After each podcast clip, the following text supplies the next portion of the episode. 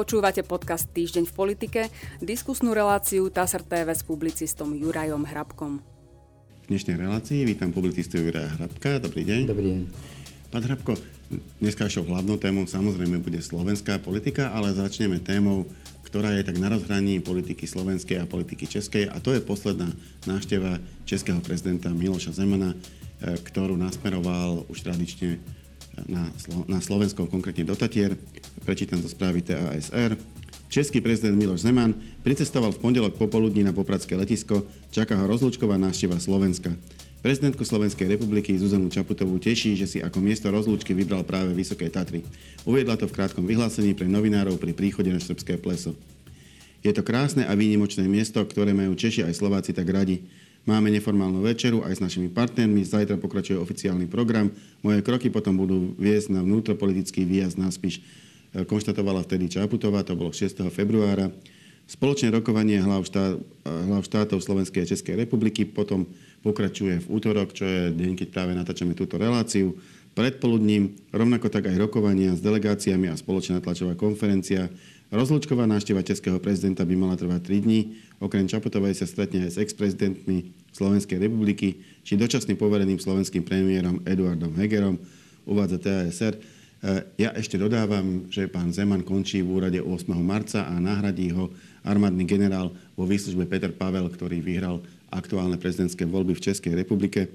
Možno z hľadiska týchto bilancií, ako by ste hodnotili dotrajšieho a ešte stále aktuálneho českého prezidenta Miloša Zemana z hľadiska našich vzťahov, vzťahov medzi Českou a Slovenskou republikou? Mm, asi ako úplne a obvykle normálne, nejako výrazne tie vzťahy Miloš Zeman e, nejako im neublížil výrazne, ale ani nejako výrazne ich nezlepšil. Išiel jednoducho v tom móde, ktorý doteraz bol zavedený, ktorý vznikol po rozdelení spoločného štátu. No, vrátanie takých tých tradičných, že prvá návšteva Áno, českého prezidenta vedie na Slovensko, hej, posledná. Akože tieto, tieto zvyky ako keby ctil. Áno, nepor, neporušil ich a myslím si, že za dlhé, dlhé roky príde až ich porušeniu, ako vôbec. Hm? A z hľadiska e, tej jeho bilancie vo všeobecnosti, ja som si to poznamenal, e, tak, videl som taký nadpis od pána Vajsa, že že vlastne ako keby končí éra politických titanov eh, na pozíciách českých prezidentov. Možno tým naražil na to, že naozaj oni mali doteraz ako prezidenta Václava Havla obrovskú osobnosť ešte disentu, celosvetovo uznávanú.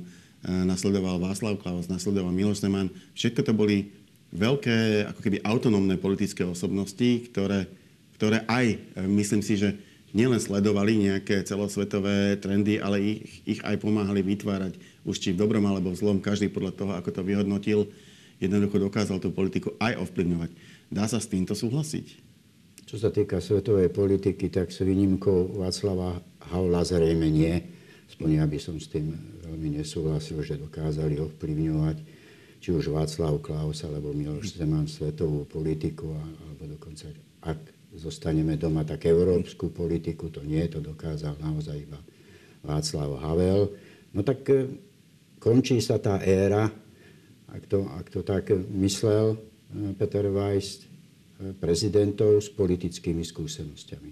Tá sa skončila u nás, to vieme, pred 4 rokmi, respektíve nástupom e, prezidentky Zuzany Čaputovej bez akýchkoľvek politických skúseností. V takom prípade, v takom prípade, sa... v takom prípade ešte choďte trošku do minulosti, lebo myslím si, že aj jej predchodca e, Áno. Aj pán, veľký... aj pán Kiska, hej, nemal politické skúsenosti. Čiže u nás už máme 8, 8 teraz... rokov 8 rokov skúsenosti. Skúsenosti s prezidentami bez politických skúseností a to Českú republiku čaká teraz po zvolení E, Petra Pavla, ktorý takisto nastupuje do tej najvyššej funkcie bez akýchkoľvek politických skúseností. To znamená bez predvídavosti aj čo je možné, čo nie je možné, bez skúseností s politickými stranami, s parlamentom, e, s vládou. To všetko sa ukáže, ako to bude zvládať či to bude zvládať tak ako Andrej Kiska alebo Zuzana Čaputová, to sa všetko ešte iba uvidí. Ale všetci tí prezidenty, opäť by sme mohli povedať s výnimkou Václava Havla, ale to prišlo k páde režimu, k zmene, k zmene režimu, čo bolo úplne výnimočná udalosť, ale aj Václav Klaus, aj Miloš Zeman mali dostatočne dlhé e, skúsenosti s politikou a dostatočne dlhé skúsenosti s vedením politiky. A je to teda podľa vás len nevýhoda, e, ak vstúpi na, na post hlavy štátu niekto, kto má možno veľké skúsenosti v nejakej inej oblasti, ale s politikou, najmä s politikou tej, na tej najvyššej úrovni ich veľká nemá, alebo to môže mať aj nejaké výhody. Dlho bola tá téza nepolitickej politiky celku populárna. E, neberme do politiky politikov, vety, ja neviem, prešli v tej politike kto vie čím, možno, že tam robili aj také, čo nemali, kdežto keď zoberieme niekoho, kto v politike nebol, tak máme istotu, že že v minulosti žiadne prechmaty na politickej úrovni nerobil, lebo v nej vôbec nebol. E, nemá, nemá ani žiadne väzby, ktoré by inak v tej politike, v tej politike získal, čiže prichádza tam ako keby čistý. Nepopísaný list. No a ide o to, ako sa popíše ten list. Áno. No, veď o tom, o tom to je, preto sa to dá, nedá vopred ani, ani odhadnúť. Vždy, každý raz v politike začína, či si zoberieme aj samotného Petra Vajsa, alebo hoci ktorého iného politika, alebo hoci ktorú inú hlavu štátu, každý raz v tej politike začínal a ide o to, že keď do nej vstúpi aj ako nepopísaný list papiera, krátkosti povedané, či dokáže ovládnuť moc, alebo moc dokáže ovládnuť jeho. To znamená, či sa prispôsobí tomu, čo je, alebo či, ako sa ľudovo hovorí, nová metla začne na novo a dobre a lepšie zametať ako tí, čo tam boli predtým. Faktom ale je ten, že v takej pozícii, ako je hlava štátu, sa nevyhnete a z ústavy to máte prikázané, aby ste spolupracovali aj s parlamentom, aj s vládou, aby ste zabezpečovali riadny chod všetkých ústavných inštitúcií. A to sa o mnoho ľahšie robí tomu, ktorý pozná aj tie nuancy, pri ktorých už aj bol, ako tomu, kto do toho spadne, spadne do vody jednoducho. Poďme na... Nie je to nemožné, samozrejme, dá sa, dá sa to tak urobiť, ale to už potom záleží aj od okruhu poradcov, ako vychádzate, ako nájdete tú chémiu s predsedom vlády, s predsedom parlamentu a tak ďalej. Tvrdohlavo, svojvoľne presadzovať si niečo, nemá jednoducho zmysel. No, tam, tam ide o to, e, že vy môžete mať aj dobrých poradcov, ale e, aj tí poradcovia nikdy nemajú úplne ten istý názor na riešenie nejakej veci. A vy v konečnom dôsledku, ako nositeľ tej politickej zodpovednosti, musíte rozhodnúť o tom, ktorému dáte prednosť. A na to je dobré, ak máte nejaké politické skúsenosti, aby ste vedeli rozlíšiť e, to, kto vám radí lepšie a e, kto podľa vašich skúseností horšie. Ja si myslím, že toto bol napríklad u pána Kisku e, celkom problém. Poradcov mal aj dobrých, aj sa mu teda rôznym spôsobom menili v priebehu priebehu jeho, jeho teda funkčného obdobia, ale myslím si, že dosť ťažko sa rozhodoval. Ťažko to vedel vyhodnotiť, podľa koho má ísť. No niečo vyhodnocoval aj zle, ale to je, to je jedno. Poradcovia nemôžu za nič. Rozhoduje ústavný činiteľ, ako rozhodne, tak bude. Poradcovia sa môžu aj rozkrájať, keď ho nedokážu presvedčiť a tá zodpovednosť leží na tom ústavnom činiteľovi. Ale zase záleží na ňom, akých poradcov si vyberie či si vyberie iba takých, ktorí ho budú tľapkať po pleci a hovoriť mu, ako je, aký je skvelý alebo skvelá, alebo si vyberie aj takého, ktorý ho bude upozorňovať na chyby a dokáže maľovať tie scenáre, ktoré z tých jednotlivých krokov, ktoré pôjdu do budúcnosti, môžu vyvolať. To je vecou každého ústavného činiteľa, ale každý ústavný činiteľ samozrejme zodpovedá za svoje rozhodovanie. Nikdy nemôžete popoťahovať nejakého poradcu. V tejto súvislosti ma napadá, e, my tiež budeme mať prezidentské voľby. Dokonca to jednu chvíľu vyzeralo tak, že budú strašne krátko po sebe e, parlamentné voľby, prezidentské eurovoľby na budúci rok. E, nakoniec sa to teraz zmenilo tým, že tie parlamentné budú skôr, budú už v septembri tohto roku, podľa, teda aspoň pokiaľ sa bude postupovať podľa toho, čo schválila Národná rada aktuálne. Ale tak či onak, už sa nám blížia aj tie prezidentské voľby. Nebude to nakoniec na Slovensku tak, že obvykle sa už tak rok pred voľbami rozbieha ako keby taká tá ne, neformálna kampaň smerom k takejto významnej funkcii. Teraz predsa len z toho roka veľký ča, veľkú časť ukroja najprv parlamentné voľby a potom politické udalosti súvisiace s kreovaním novej vlády. Neostane prezident tak trochu v tieni? Nepoškodí to nakoniec e, potom tú volebnú súťaž? Ja si myslím, že ani veľmi, ani veľmi nie. Máte pravdu v tom, že ak by veci išli normálne, tak neznámi ľudia, neznámi verejne, alebo málo známi, aby som to tak povedal, ľudia by už mali začať, sa začať objavovať na verejnosti a prednášať svoje posolstva a videnie toho, kam sa krajina, krajina uberá, ak sa rozhodnú teda, teda kandidovať. Dnes to neuvidíme, ja predpokladám, že do parlamentných volieb to ani nebude úplne zrejme, rozhodne nie všetci.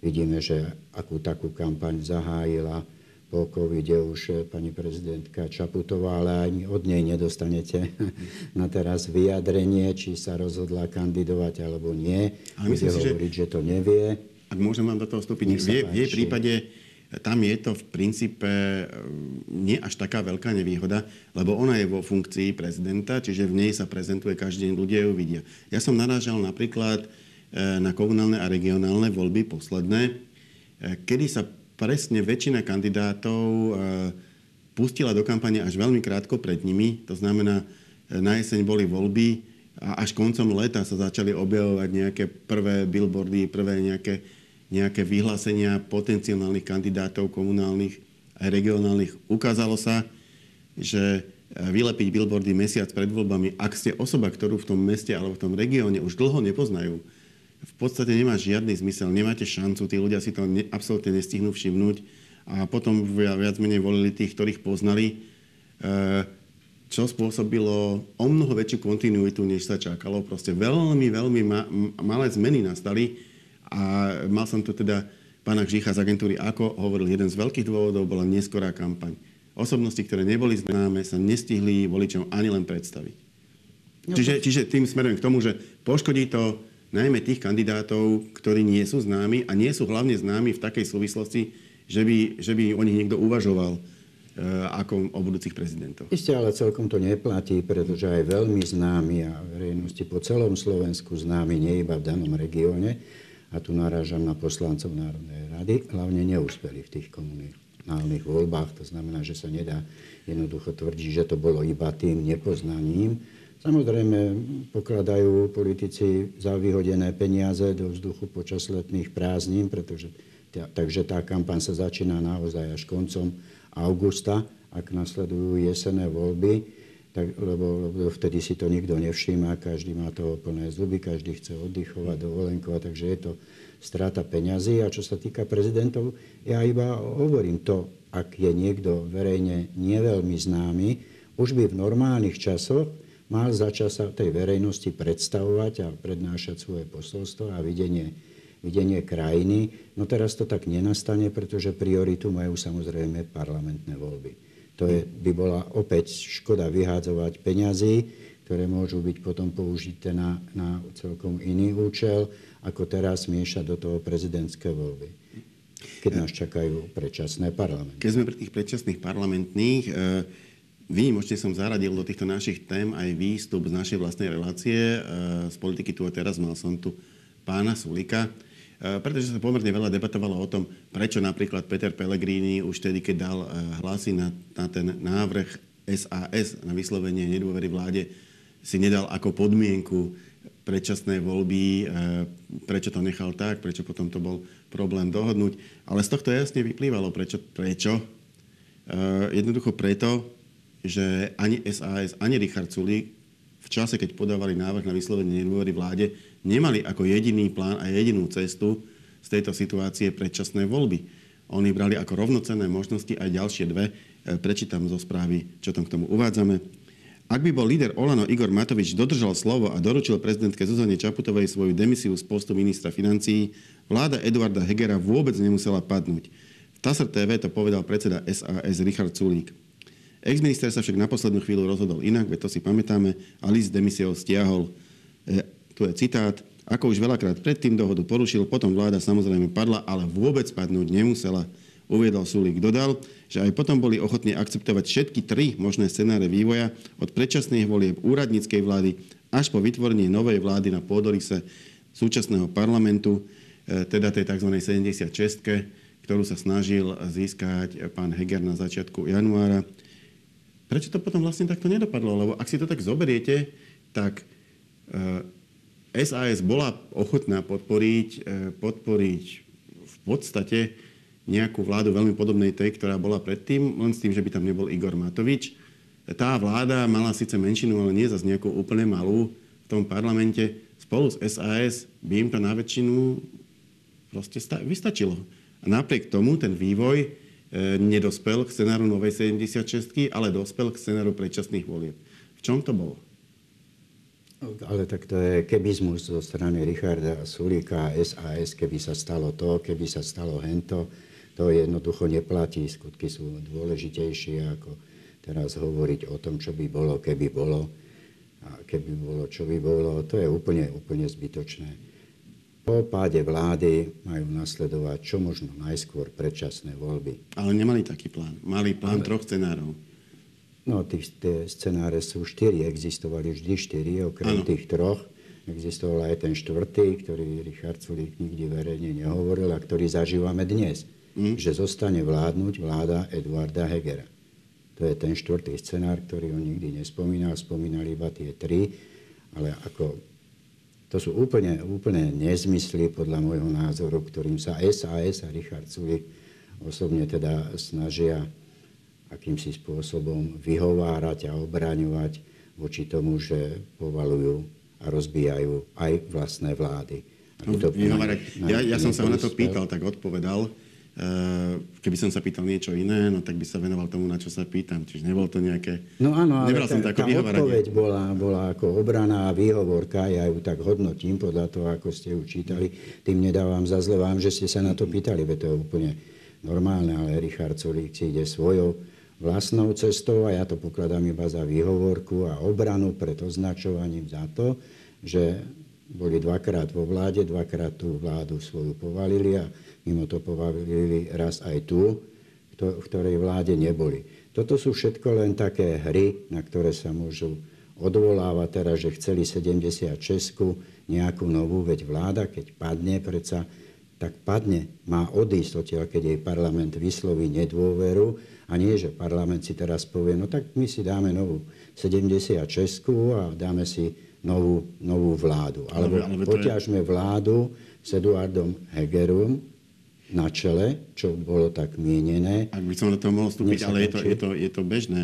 Eh, ani v zahraničí, keď je vyslovená nedôvera, keď padne vláda, neznamená to vždy a automaticky predčasné voľby. Vždy a automaticky to znamená, že sa začínajú rokovania v parlamente o tom, či je parlament schopný vygenerovať väčšinu pre nejakú inú vládu. A pokiaľ je schopný, no tak príde iná vláda a tá už väčšinu má. Predčasné voľby prichádzajú e, na rad vtedy, keď sa ukáže, že parlament sa nie je schopný zhodnúť na takej vláde, ktorá by mala v ňom väčšinu, ale je schopný dohodnúť sa aspoň na tom, že sa karty rozdajú znova. Nie je to celkom tak a my máme politickú kultúru úplne inú, aj nastavené pravidlá úplne iné. Richard Sulík, a to je no, pro, pri tej svojej hre na 76 úplne vynechal hlavu štátu čo je neslušné, čo sa nepatrí, pretože záleží iba od pani prezidentky Zuzany Čopotovej, kto tu bude do predčasných volieb vládnuť. A môže byť 76 taká, môže byť 80 onaká, je to úplne jedno. Stratili tie karty, pustili tie karty z rúk, parlament ako taký, aj Richard Sulík, na čo potom vôbec dávali návrh na odvolanie a dávala ho SAS na pád vlády keď sa chceli dohodnúť na novej 76. V tej chvíli už nedržali tie karty v rukách, pustili ich, prepožičali niečo aj pani prezidentke. Jednoducho tá vláda bola povalená a to nemôže fungovať tak, že ako sa 76 poslancov vyspí, tak bude vláda fungovať. Veď o mesiac sa mohla znepáčiť ďalší člen vlády alebo vláda ako celok zase by tú vládu povalili a zase by sa našla 76. To nedáva vôbec žiadnu logiku. Ale a nedávajú to možné obzvlášť, nedávajú, no záleží od pani prezidentky, od správania pani prezidentky. Parlament pustil moc, prevzala ju pani prezidentka nad vládou. To je treba zdôrazniť. Pozrite sa napokon a koniec koncov, no tak Eduard, premiér Eduard Heger začína s podporou 91 poslancov na konci dňa, keď sa hlasovalo o vyslovení nedôvery vláde, tak proti bolo zhruba 20 poslancov.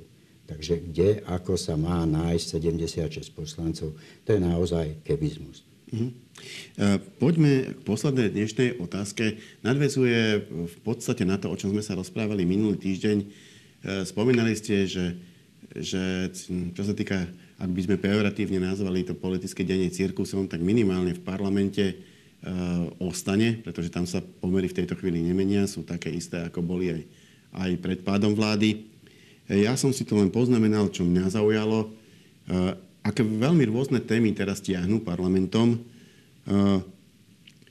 je, je, bola tam veľmi, veľmi vážna zvada ohľadom, ohľadom legislatívnej iniciatívy, ktorá smerovala k istej zmene prístupu k interrupciám, kde malo prísť tomu, že nebude to také jednoduché. Mali sa tam vytvoriť isté prekážky, ktoré by zase potom dali šancu niektorým tým rodičkám si to ešte rozmyslieť a to dieťa si nechať. Je to evergreen, už niekoľkokrát takáto iniciatíva v parlamente, v tomto parlamente bola neúspela. To znamená, a, a samozrejme aj v minulých parlamentoch e, bola malá šanca aj teraz, e, že by, že by to prešlo, aj keď dneska sa nedá v parlamente predikovať nič. E, Všimol som si tam e, veľmi, veľmi intenzívnu, uh, intenzívnu debatu o zákaze nedelného predaja v obchodoch e, alebo teda o obedoch v školách zadarmo. To nie sú zase témy ani jedna, ani druhá, ani tretia, ktoré by boli bezvýznamné. Oni sú dôležité. Ale ak si uvedomím rozmer toho, v čom sa Slovensko nachádza, na východ od nás pokračuje vojnový konflikt, celá Európa je v ťažkej, ťažkej energetickej kríze.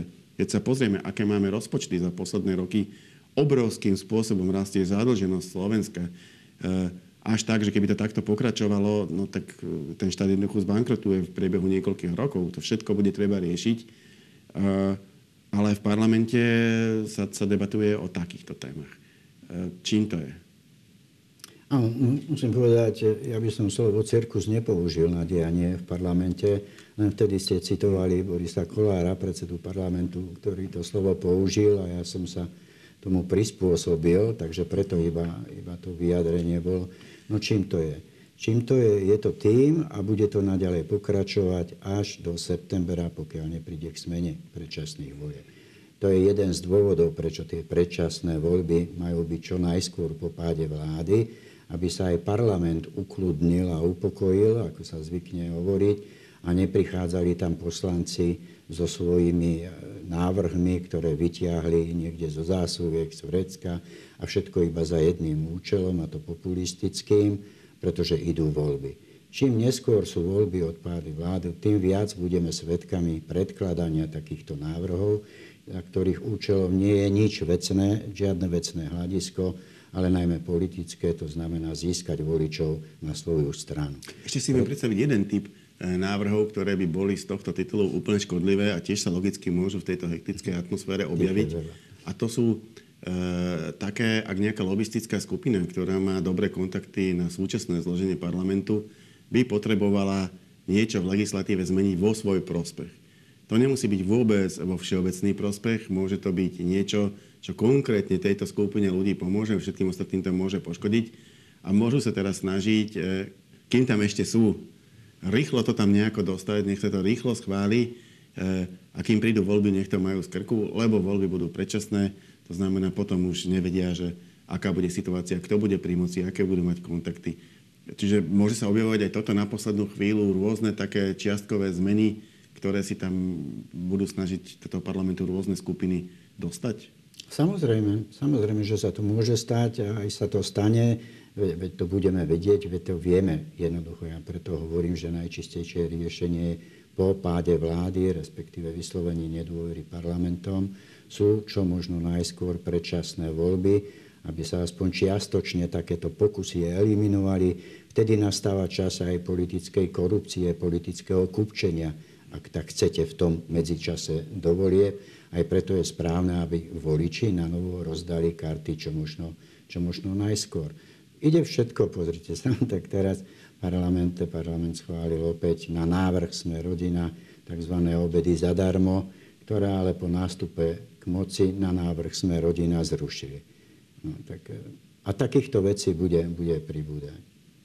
Tá debata ohľadne obedov zadarmo, ktorú už máme za sebou, ale aj čo sa týka interrupcií a čo sa týka mnohých ďalších, ďalších vecí. No tak tie sa sporadicky samozrejme opakujú v parlamente každých 6 mesiacov, ako to zákon umožňuje. No ale čoraz viac bude vychádzať na svet ten populizmus tých jednotlivých politických hráčov, pretože po vyslovení nedôvery vláde zase platí v súvislosti s predčasnými voľbami, že tým pádom, ako padne vláda, sa okamžite začína aj volebná kampaň. A teraz už vôbec nepôjde o to, aby boli návrhy, ktoré budú poslanci, poťažmo vláda predkladať, boli dobré z vecného hľadiska, aby, aby pomáhali nejakým spôsobom. Naopak, budú iba populistické návrhy a tých vecných bude naozaj veľmi málo a schváľovať sa budú iba v prípade, ak to bude naozaj nevyhnutné. Ďakujem pekne, to bola posledná otázka a posledná odpoveď našej dnešnej debaty. Ja za ne ďakujem publicistovi Jurajovi Hrabkovi. Ďakujem za pozvanie. A my sa s pánom Hrabkom opäť stretneme na budúci týždeň. Dovidenia.